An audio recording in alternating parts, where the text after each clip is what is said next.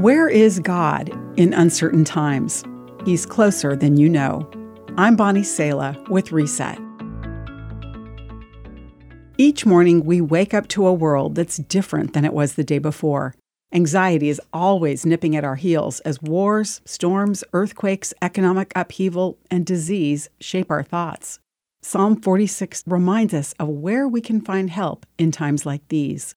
God is our refuge and strength, an ever present help in trouble, verse 1 says.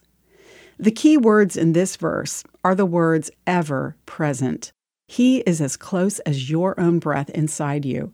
For after you've surrendered your life to Jesus' control, your life is in Him. For in Him, Scripture says, we live and move and exist. We desperately need to learn within the reality of God's presence with us. And this purposeful awareness takes quiet focus. To start, God says, Be still and know that I am God.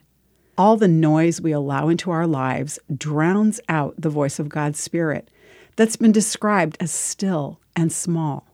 The degree of our awareness of God's presence correlates to the quality of our communion with Him and our habitual intake of His Word.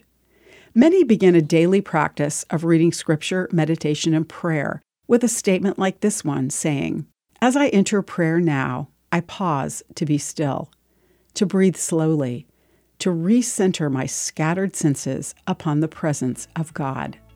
Where is God in uncertain times? Psalm 46 declares, The Lord Almighty is with us. I'm Bonnie Sala with Reset. To read, share, or hear this again, or to find more resources like this, visit guidelines.org.